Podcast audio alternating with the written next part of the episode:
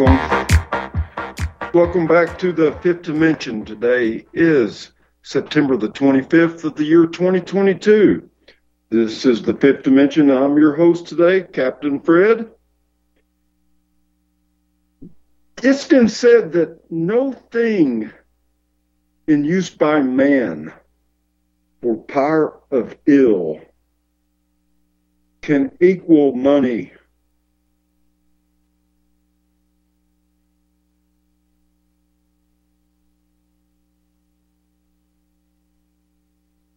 Let me issue and control the nation's money, and I care not who writes its laws. That was Amschel Rothschild. Lots of times I, I really am not totally sure what the show will be about when I start the show. And I always fall back to my father's book that he published in 1975, 1974. It's difficult to say I was around when he was writing it, so I used to think it was 1973. But in, in chapter two of The Rise and Fall of the United States in his book, he says that until two days before Christmas in 1913, America prospered like no other nation in history. Our every move was in accordance with the Constitution and the purposes for which this great nation was founded. Our founding fathers were men of God, purpose, humility, and keen devotion to home and country. They were sober men, engrossed in deep thought for the creation and preservation of our American heritage.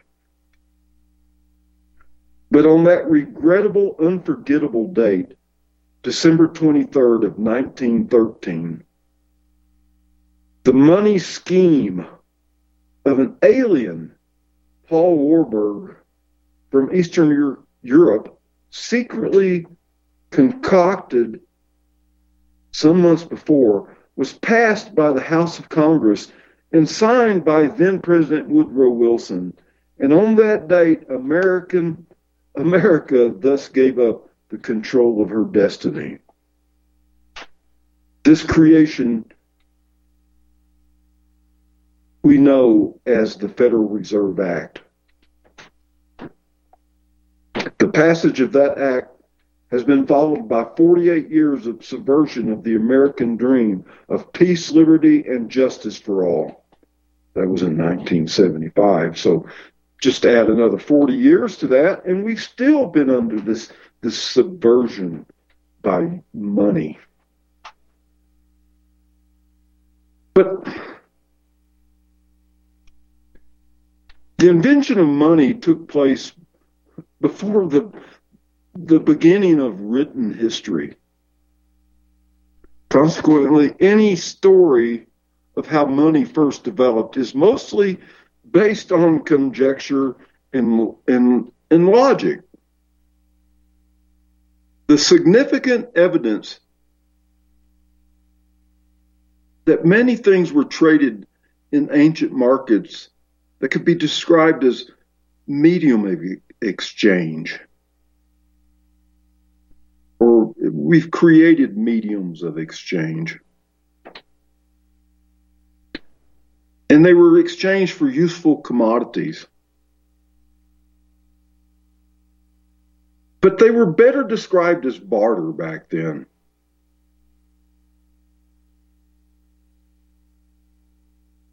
In my father's book, there is a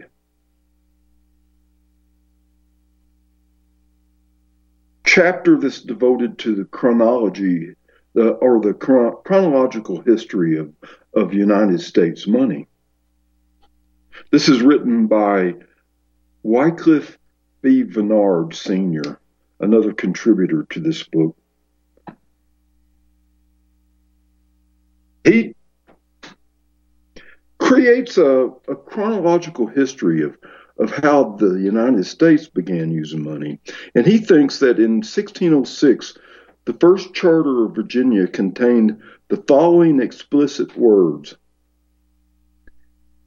and that they shall or lawfully may, establishing cause to be made a coin to pass current there between the people of those several colonies for the more ease of traffic and, bar- and bargaining amongst them and the natives there of such metal in and of such metal and in such a manner and form that the said councils shall there limit and appoint.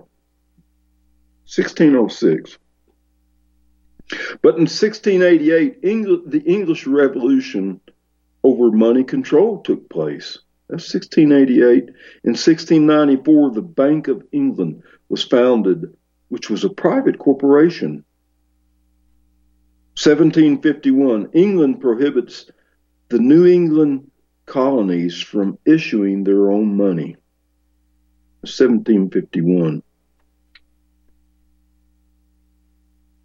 Forcing it forced them to, to borrow money into circulation at interest from the bankers. 1751, folks. In 1763, Benjamin Franklin was asked in London why the colonies had prospered so. He replied, Because we issued our own money. In 1764, the prohibition by England against the New England colonies to issue their own currencies was now extended to the rest of the colonies. That was a 1764. And then, of course, 1775 started the Revolutionary War. And in 1775, the Continental Congress authorized their respective states to issue paper currencies in defiance of the Crown. This first issue of colonial currency was called Bills of Credit. And in 1776, May 1st, well, most people don't really understand, but that was when the Illuminati was founded by Adam Weishaupt. In 1776, May 1st was also the origin of the Communist May Day. In 1776, July 4th was the Declaration of Independence. And in 1777, a great counterfeit, great mass of counterfeit colonial notes printed under the orders of the British government were brought into New York by the fleet under Sir William Howe in order to debauch the paper currencies of the colonies. 1779, Congress for the first time set a limit to the emission of its pay, bills of credit. Nearly a century later, the American Congress made a similar, similar enactment in regard to Treasury notes or greenbacks. Hmm. Seems like money had a lot to do with the creation of this country, didn't it? In 1780, the state of Massachusetts issues a bill wherein, for the first time, the word dollar is used instead of the sterling denomination as before. 1780, we had dollars. In 1781, the Book of North America, the Bank of North America was founded. 1781, modeled after the Bank of England, promoted by the illustrious Alexander Hamilton. In 1787, the Constitution was signed, giving only unto Congress the right to issue and control our money. That was in 1787, 12 years after the revolution began. But in 1789, in Europe, there was the French Revolution.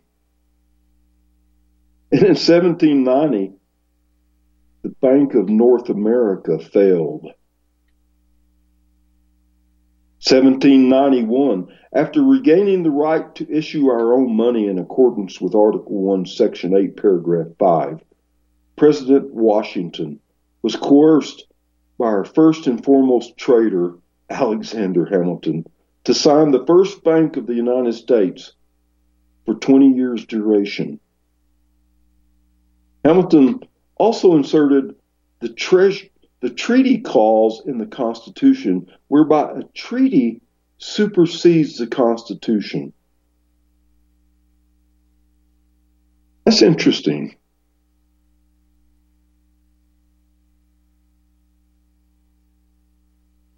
In 1800, the Bank of France was founded. You know, it's really interesting that these banks all over the world at, at the time of this revolution were still being created and still being forced out. In 1804, Alexander Hamilton lost his life in a duel with Aaron Burr. You can only imagine how Aaron Burr must have felt about Alexander Hamilton creating these banks. I wonder if well, in 1811, Congress voted down the renewal of the First Bank of the United States, there, thereby precipitating in 1812, of course, the War of 1812. And in 1816, the Second Bank of the United States was ratified for another 20 years' duration. Seems like we we still haven't figured things out, have we? In 1832, Andrew Jackson, the greatest of our presidents, in my consideration, vetoed renewal of the Second Bank of the United States. And he said, You are a den of vipers. I intend to rout you out, and by the eternal God, I will rout you out. Jackson also said, If the people only understood the rank injustice of our money and banking system, there would be a revolution before morning. That really sounds pretty appropriate still today, doesn't it? Hmm.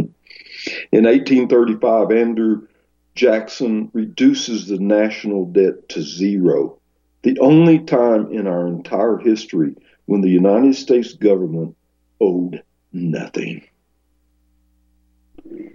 In 1836, the charter of the Second Bank of the United States expired.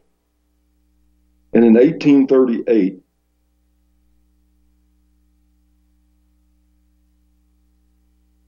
well, it's a quote from uh, from Rothschild about uh, let me issue the money. 1838. And then in 1861, the Civil War was engineered in London by Benjamin Disraeli, frontman for the international bankers.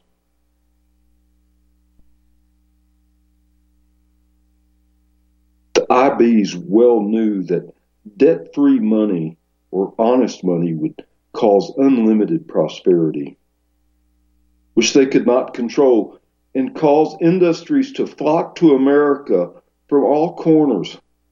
The inter- international bankers used the principle of divide at the Mason Dixon line and conquer. They sent their front men, Judah P. Benjamin, August Belmont, and John Slidell, to run the Confederacy. Disraeli said he could get Napoleon III and Bismarck to do as he ordered.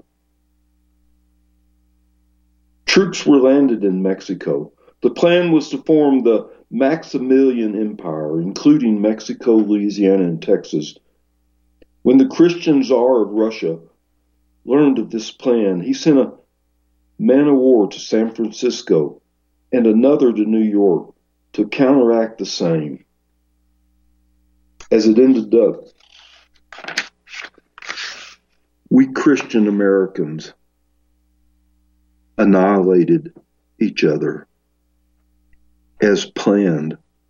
In fact, every war in the history of this nation was fomented by the international bankers, Christians against Christians.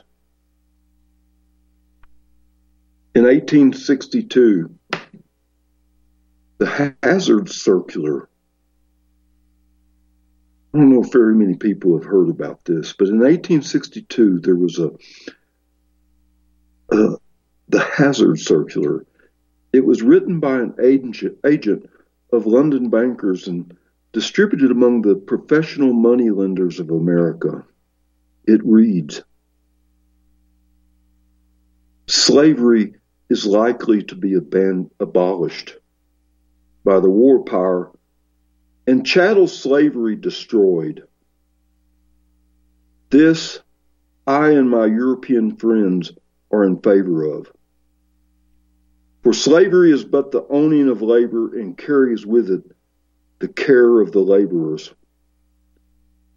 While the European plan, led by England, is that capital, moneylenders, shall control labor by controlling wages.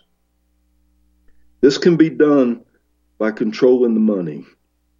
The great debt, the national debt, the capitalist moneylenders will see to it is made out of the war must be used as a means to control the volume of money. To accomplish this, the debts created out of the war must be used as a banking basis. We're now waiting for the Secretary of the Treasury to make this recommendation to Congress. That was in 1862. And then in 1862, the Exception Clause Act was passed, making subsequent issues of greenbacks to read good for all debts, both public and private, except duty on imports and interest on government debts, thereby discrediting the greenbacks and precipitating the National Bank Act. Wow. I don't know about you folks, but it seems like our Congress has been reacting to um, all kinds of lobbyists, even even back in the 1800s. It's just it's just incredible.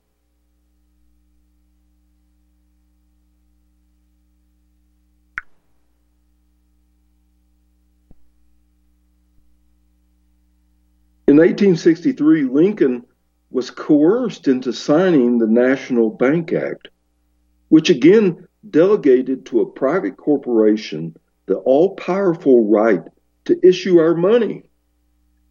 The ungrateful Solomon P. Chase. That's a familiar name, isn't it? The ungrateful Solomon P. Chase was Secretary of the Treasury at the time. He later regretted this unconstitutional act. In 1863, the first National Banking Act found found to be defective. 1864 National Bank Act was rewritten. And in 1865, Lincoln was assassinated.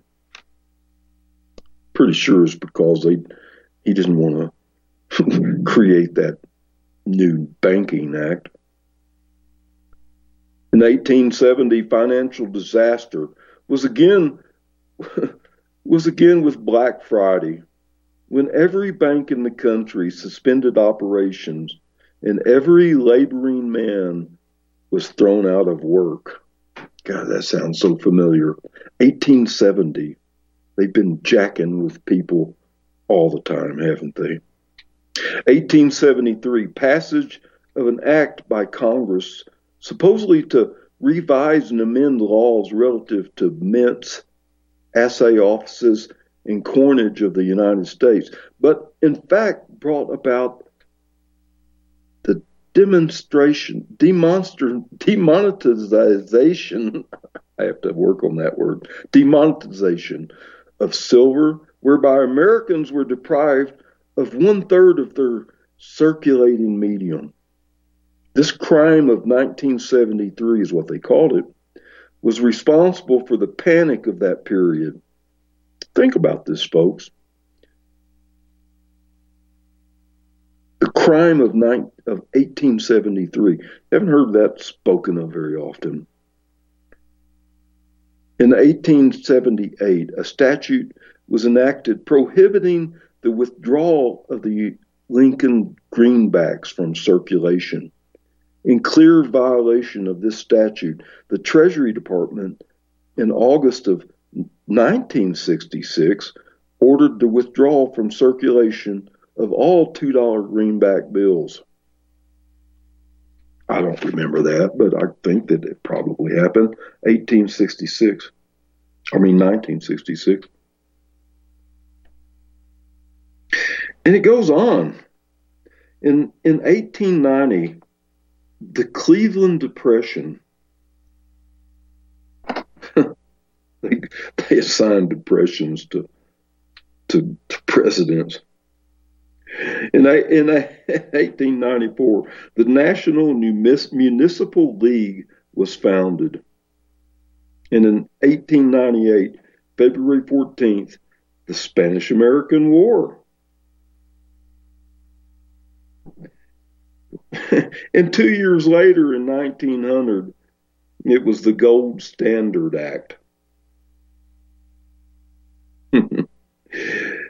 oh, man.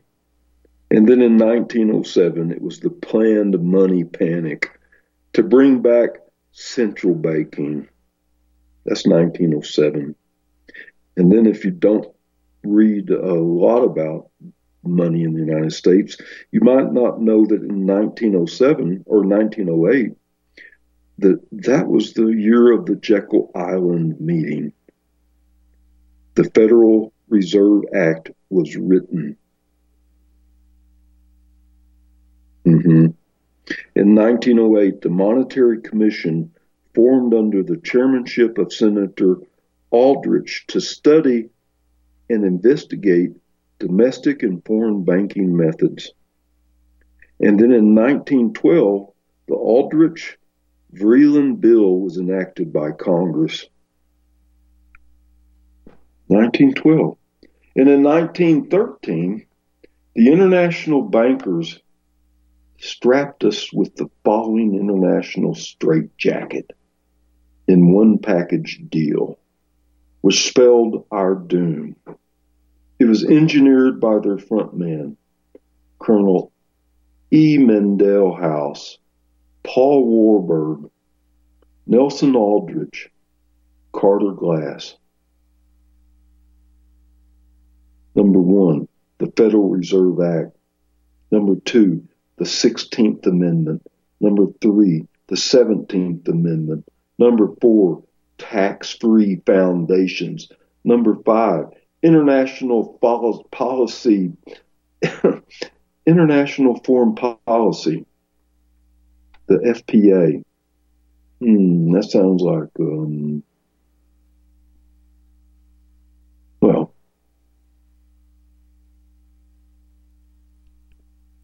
and then in in that bill was universal military training. Federal Churches of Christ in America. That was that was one of the, the products of the Jekyll Island meeting. They've really come a long way with that after COVID pandemic, haven't they? National Federal Churches of Christ. Man, it's it's interesting that that all these 501c3 churches were basically shut down during the pandemic.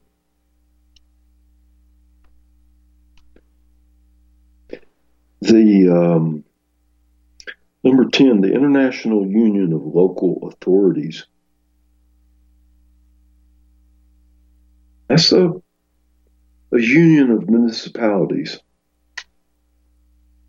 And number number 11 of, of this Jekyll Island meeting was One World Government, laid down in book writing by Colonel E. Mandell House, Philip Dru Administrator. And in 1913, Colonel E. Mandell House wrote anonymously and, and later admitted authorship of Philip Dru, Administrator, a political romance, but actually our blueprint for ruin. The Federal Reserve System was outlined therein. Hmm. God, the history of money is, especially in that period of time when the Federal Reserve was created, is you know we we came out of the Civil War and and Lincoln tried to resist central banks.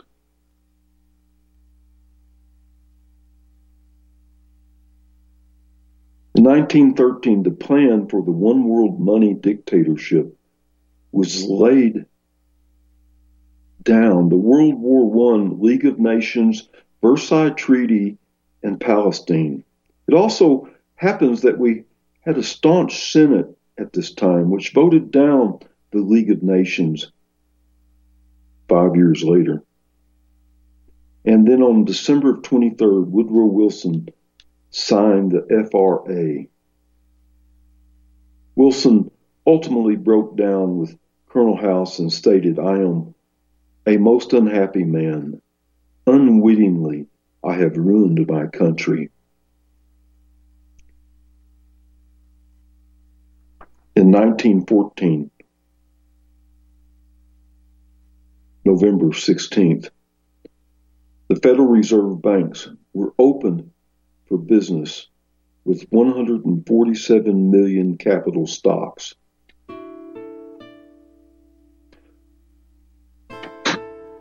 Hmm. Folks, we'll, we'll continue with this after this break. We'll be back.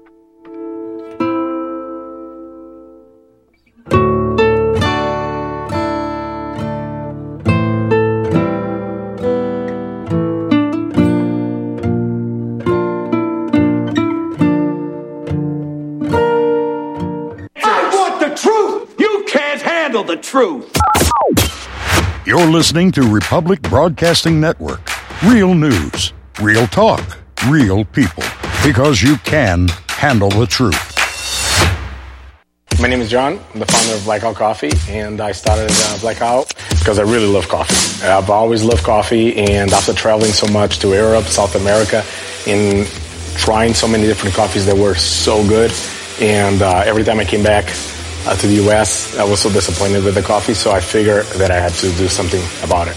The biggest difference is really is on the beans and the roasting process, how we roast it, and how fresh it is. The fresher the roast, the better the quality. Here I have like all, all of the coffee. It's roasted within one to two days prior to being shipped.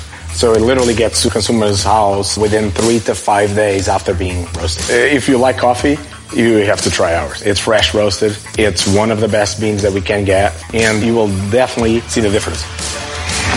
Visit blackoutcoffee.com and use the coupon code REPUB10. That's REPUB10. Corporate media dominates the American opinion. Finding independent voices that counter this avalanche is becoming increasingly difficult. With the endless corruption running rampant throughout our government, independent voices are needed more than ever to battle the offensive against our freedoms and liberties. As a listener of RBN, no one understands this concept better than you. Now it's up to you to do your part. The time has come for you to take action and begin broadcasting the truth to hundreds or thousands of people every month. Sound impossible? Quite the contrary. With pointed slogans from LibertyStickers.com, you can reach countless sleeping Americans unaware that they live in a real life wonderland. LibertyStickers.com has a huge inventory of political bumper stickers and messages that reflect the truth about our government, our politicians, and the future of America. With so many in stock, there's one perfect for you. Visit us today at libertystickers.com. Again, that's libertystickers.com.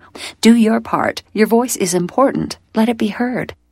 Have you been looking for a trusted long term storable food company? We have a solution for you. Simply Clean Foods is dedicated to providing the best quality food you can buy next to fresh from a farmer's market. Our line of resealable fruits, vegetables, and meats are suitable for everyday use, and you won't have to worry about throwing away valuable groceries ever again.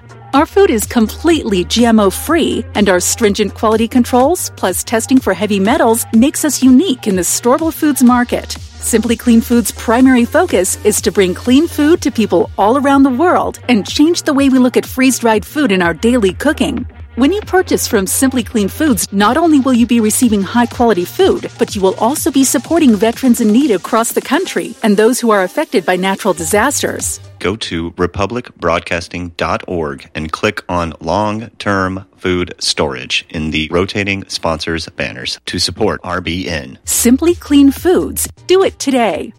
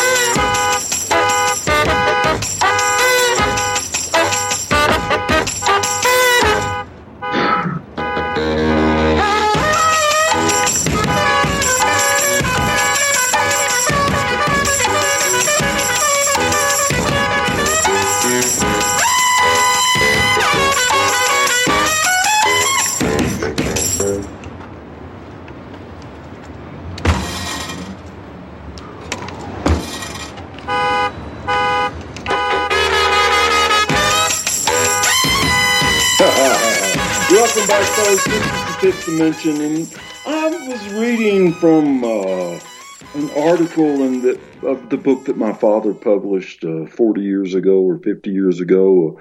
Um, and this article was from Wickliffe uh, Sr., and he documented the significant events of money in the United States. And I just I just finished reading the um, uh, well, it was the beginning of the Federal Reserve, who opened opened for business with 147 million in capital stock, and the national debt when they opened that was one billion dollars, and it was it was set in readiness.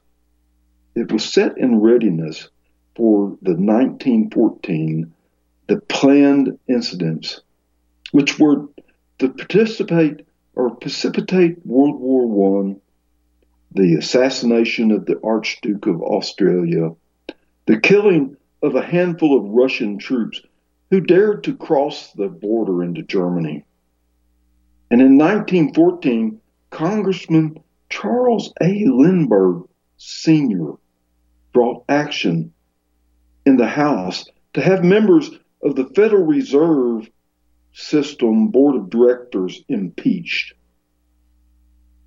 In 1916, the American Official Service Report, the U.S. Naval Intelligence, Section 1, in February it was found that a revolution was being fomented in Russia. And also the following persons, as well as the banking house mentioned, were engaged in, in this work of destruction Jacob Schiff, Guggenheim, Max Breitung, Kahn, Loeb and Company, New York, of which the following are the dictators. Oh, dictators. Slip right there. Or the directors are jo- Jacob Schiff, Felix Warburg, Otto Kahn, S.H. Hanauer, a group of New York and European bankers established the Federal Reserve banking system in 1923. Uh, I mean, in February, December 23rd, 1913.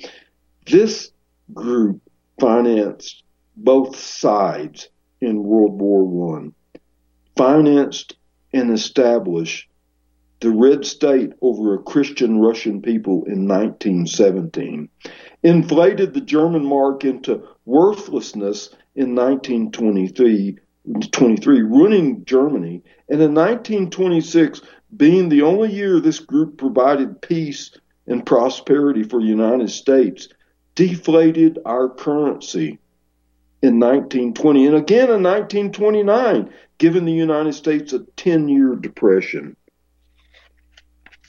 Uh, you know, we keep falling for these same, same schemes to keep everybody in poverty, to keep everybody in rags. I'll, I'll continue reading from this maybe later. I don't know. Sometimes it gets a little depressing, but I've got a call now. Laura in Michigan. Laura, are you still on the line?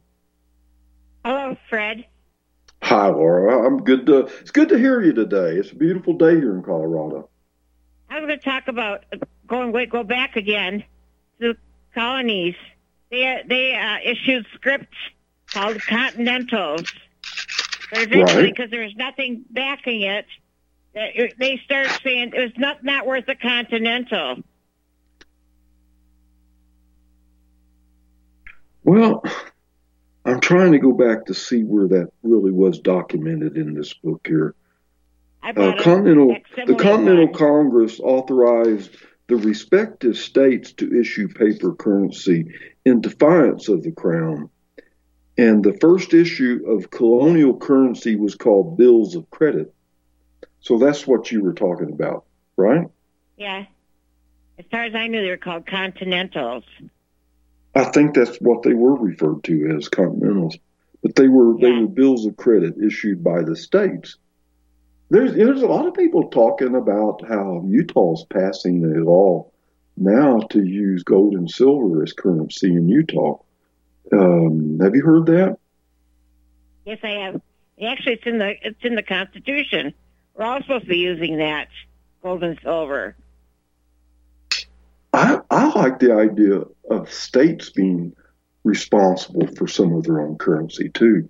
I mean, it would be interesting if we could uh, could could invest in state currencies as we do with foreign currencies.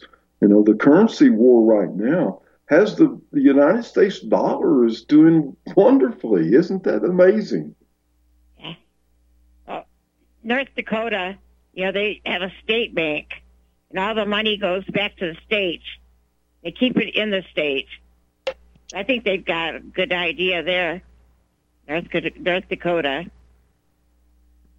What if what if California issued currency?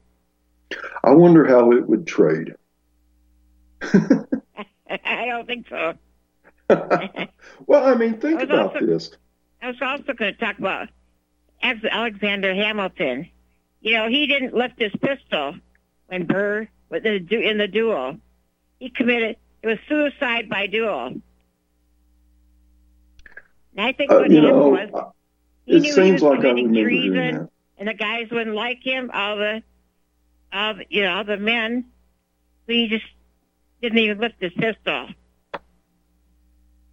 Well, you know, uh, Aaron Burr has been made out to be a real bastard, and um, it seems like maybe he was taking a lot on onto himself to try to resolve some of the issues that Hamilton had created. I don't know. I haven't seen the play. Have you? Yeah, well, I haven't seen it, but I know a lot of people told me about it, and I keep telling them it's totally backwards. They think they make it out to be Hamilton's a good guy. Well, that's the inversion of media. Yeah. It's the inversion of media. You know, every, everywhere that you look in media for any kind of any kind of answer or resolution, then there there's an inversion of information for some reason. I don't know. It, um, in my mind, uh, it, it's it's correct that that everything ill that's being created has been created using money or the power of money. The banks have certainly taken advantage of this, and and they're doing that now. I mean if you listen to media, even alternative media right now, they're telling you that you should invest in gold. Yet there's been no real increase in the value of gold, has there? No, they they've suppressed it. We don't have right. the value of gold right now. Well, but the dollar seems to be booming right now in relation to other currencies. Isn't that interesting? Don't you think? I mean, I mean, if if the United States, yeah, yeah, how how is this working? If if the international bankers are so invested in dollars, it's to their advantage to create all the uh, the angst, to create the panic that they've done. They they created a panic with the dollar the same way they created a panic with toilet paper. It's the perception of scarcity that drives yeah. drives a lot of things up. I think. I think I'd rather invest in rubles. I think I don't know. I've got friends that told me they invested in uh, dinar, in Iraqi dinar. I remember years ago, my aunt was so proud she had bought like a million Iraqi dinars, and she was just waiting for the price of it to go up. I tell you what, would have been really a disaster and what probably sounded like a good investment was investing in the uh, North African Bank of uh, Libya. Gaddafi was, oh, yeah. was backing, yeah, he was backing he all of his money gold, with gold. Yeah. But it's interesting that that with the invasion of Libya, the North African bank that he was creating, creating money backed by gold, it's interesting that the United States invades, shuts down that whole government, hunts down him and all his family. But very few people have ever talked about where this this North African bank existed with all of Gaddafi's money. I mean, it was said that he had a lot of a lot of gold kept in reserve to finance yeah, this new? North yeah, African dollar. The, a lot of people speculate that maybe maybe this gold was in Benghazi. Huh? Did you ever think about that? I know I never did really. No. Well, you know, on television we saw the the raid on the uh, wasn't an embassy. Nobody really said what it was, but they had full time television of it with Barack Obama and Hillary Clinton watching live time by a drone. Yeah.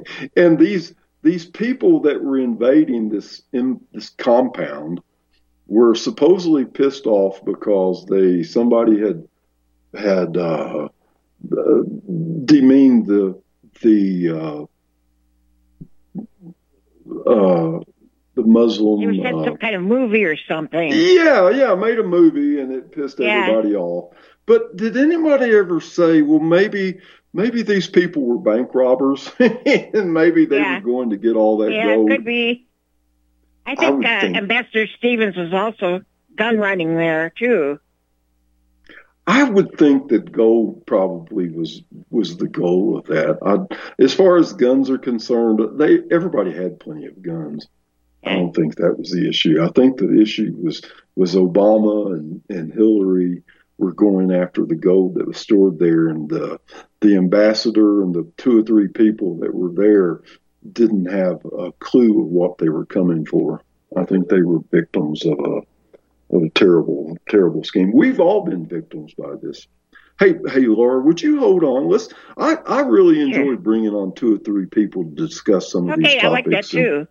Yeah, yeah. We've got Mike in Kentucky, and he always ends a, a very brings a special light to all these conversations. Mike, welcome aboard.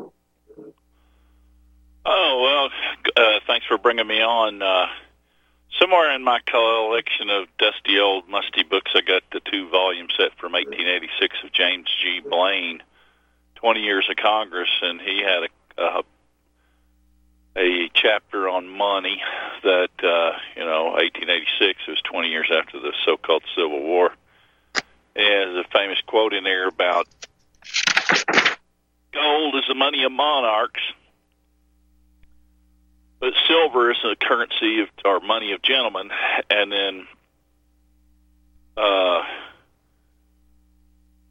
uh, it gets down to debt is the money of slaves. I'm I'm butchering quote, but it's it's uh, where we're at. You know. Yeah, absolutely. Debt debt is the money of peasants or something like that. Uh, I don't remember. There's different versions of it, but I actually stumbled across that pre-internet in the '90s. I I got to where I, I talked to a, para, a paralegal guy who showed me a few things that was curious in the law libraries, and then I started frequently. Every time I traveled anywhere, I'd find old bookstores and go in there and find stuff on the shelf. And I got that 20 years of Congress on hemp paper, pristine. I mean, it looked brand new, uh, and I got it for a song because it's a fairly not a rare book, but anybody who finds those somewhere, I'm sure it's it's probably.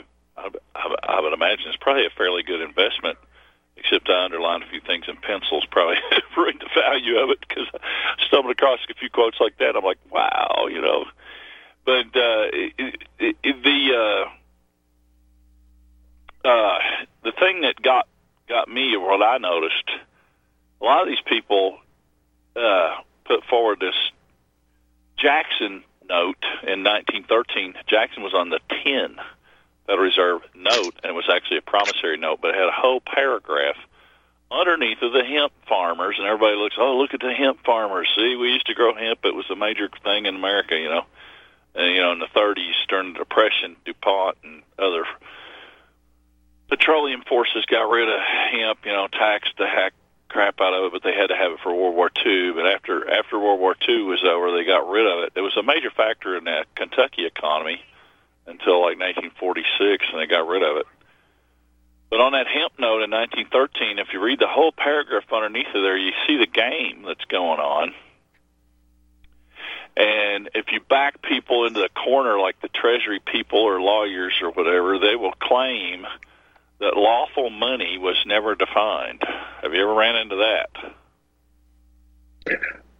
Well, you know, I was looking in the, the Wikipedia, and it defines, you know, lawful is is pretty intransit. I mean, it it doesn't really. There's nothing that really rests as lawful. I mean, you know, it could it could be defined as lawful one year, and then the de jure forces make it unlawful.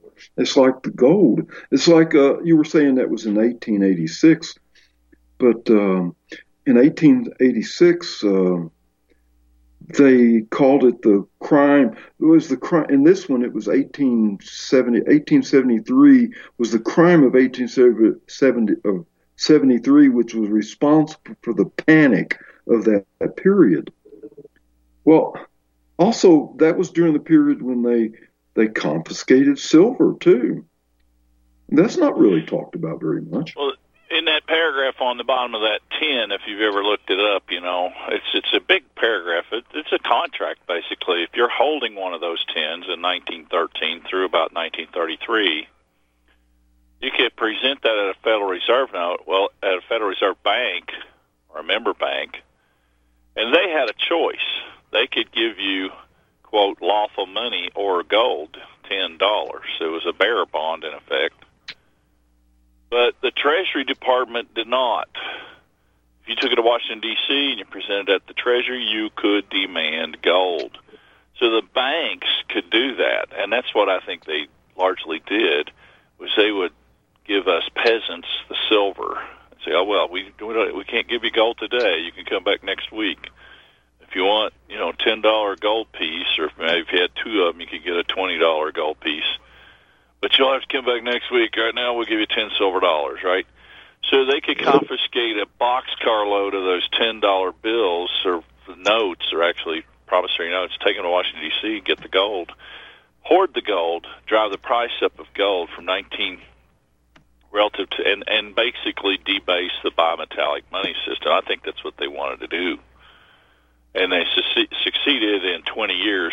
Know, one a generation there. It took them a generation to do that to drive the price of gold from twenty dollars an ounce to 35 uh, or close to it. And then well, that what you're talking about really defeated that Gold Standard Act, which was in 1900, because the Yeah. Gold Standard Act uh, said that that the money was represent the dollar was represented by gold weight and required the United States Treasury to redeem on demand in gold coin only the paper currency that the act uh, specified. So you know. there was still living The, uh, memory from Andrew Andrew Jackson said uh, when he ran for office in the 1830s. You know, he was like uh, confronted by a man who said, you know, if you get elected, there's not going to be money any money, but if I if we elect the other guy, there'll be money aplenty.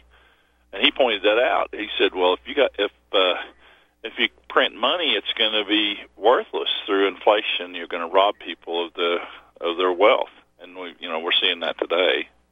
I, you know, I used to have a friend. I used to have a friend years ago, years ago, that uh, always voted Democratic. And I asked him, I said, "Why do you vote Democratic?" He says, "Well, he says when we have a Democratic president, we always have money.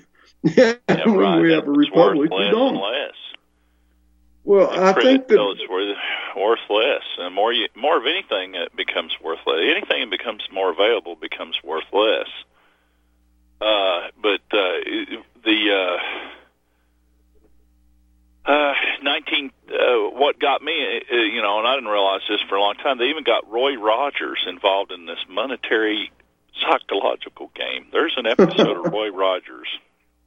If you look it up, I've got it on my Utah Gun Exchange. I thought so much of it, I grabbed it because Roy Rogers and Dale Evans run upon Pat Brady, who has bought this ghost town on a tax sale, and there's a some old codger that's squatting in a motel or something that's in the middle of the town that he wants to set up a restaurant and gets out. He wants to get out from underneath the Dale Evans being so bossy, so he tries to you know, run this guy out of his motel, and in the process, he leans up against the wall, falls down a hidden staircase, and lo and behold, there's three ammo boxes of what he thinks is gold coin. Turns out it's not gold coin, but anyway, throughout the whole episode, everybody keeps telling everybody, well, the government says this isn't money anymore. It'll have to be redeemed. You know, Roy, by the banker actually says it to Roy. You know, by law, these have to be redeemed. And, you know, eh, back in 1953 when this came out, you were lucky to make a dollar a day, and he had found three ammo boxes of $20 gold pieces. Turns out they were made out of platinum and thanks to the Oh, nuclear man. industry, they were worth more than twenty dollars a piece. But uh, they tripped, kept trying to convince everybody, and I'm thinking all these young kids, you know, the early day of television, the rich kids had television, but the young kids were going to the Saturday movie matinee, and here's Roy Rogers in Operation Hollywood psychological operation trying to convince people that gold is not money. It's called hmm. Ghost Town Gold, if you look that up. But you know, from 1933 to 1983, in a supposedly free country, you cannot hold gold as an asset as an American. right. I mean, that, that I remember that. level of deception we were under. And then, of course, when I think it was during Ronald Reagan's tenure, I don't know, around 1983, they started minting the, the coins again, and they say on their face twenty dollars, but that's their legal tender value.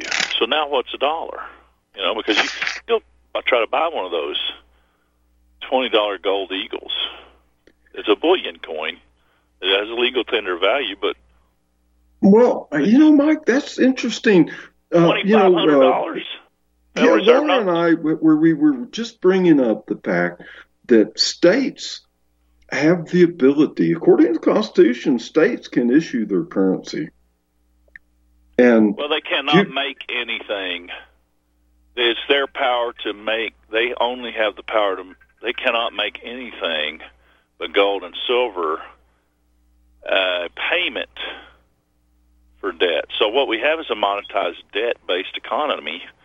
So when you get in a traffic court or something, you get ordered by the judge to pay a fine. And I brought this up before. Well, I've, I've said to a judge, and they rubbed their temples like I was giving them a headache. I said, um, "So if I'm found guilty in this, uh, you're going to order me to pay a fine. How is it possible? The court cannot issue an impossible task since there is no money in circulation. How can I possibly pay the fine that this court is going to issue?" And they rubbed their temples for about 20 seconds. And I said, I hope I'm not stressing you out here. And she, oh, no, I've just got a headache. Mike, you're said, stressing me out. What are you talking they about? They said, see the court, see the clerk. and what they're doing is they're converting the fine into Federal Reserve discharge. Right. right. You cannot pay anything in this country. You can only discharge it. The debt doesn't go away. It just merely gets transferred. That's interesting. Oh, yeah, Never that's interesting. That. No, No, I, that's an interesting anything. thought, though. But but think about this: if each state issued its own currency, then the currency markets just between the states could be an interesting industry. I mean, the currency issued by California as compared to the currency issued by Texas. I mean, think about it. Uh, you know, perception has a lot to do with the value too of any currency, and Well, that's what. I think we need to, in effect, run a parallel economy, and you could do it based on regions. Like for my idea in our region, uh, and it's a, it, once people realize, eventually, hopefully, that what we have is what the French called coupon money, and this occurs even in countries where it's illegal. Like Argentina had their currency collapse like three or four times in the last 25 years, right? Well, they do coupon money, flea market Right. script. They do script that is available in different areas that you can trade between the businesses. And so you'd make it a commercial promotional thing. You know, Mike, that's an interesting topic. We'll get back into that after this next break here. This is Captain Fred. You're listening to the Fifth Dimension today on Republic Broadcasting Network. We'll be back in just a minute. It's my own my own remote. Standing six foot four, weighing 245 pounds of crime fighting, political science analyzing brawn. Ladies and gentlemen, Dr. Patrick Slattery. So, Mike, get off this anti cicada agenda. I'm a born again traditional Christian, and my favorite possessions are right here on my nightstand. That would be the King James Bible and my 357 revolver. I'd rather be ruled by Chinamen than Jews. Cool it with the anti Semitic remarks, right? Just because you steal an election and terminate the republic doesn't mean you terminate the people in the republic, because we're still here. I'm not taking the vaccine. Fuck you, Bill Gates. There was a way forward still on January 6th. What needed to be done is to object to every single state. The COVID 19 virus was the setup. The vaccine could very well be the bioweapon. The Patrick and Jeremy Show, Tuesday at 9 Central and Wednesday at 1 Central. This is RBN, the Republic Broadcasting Network.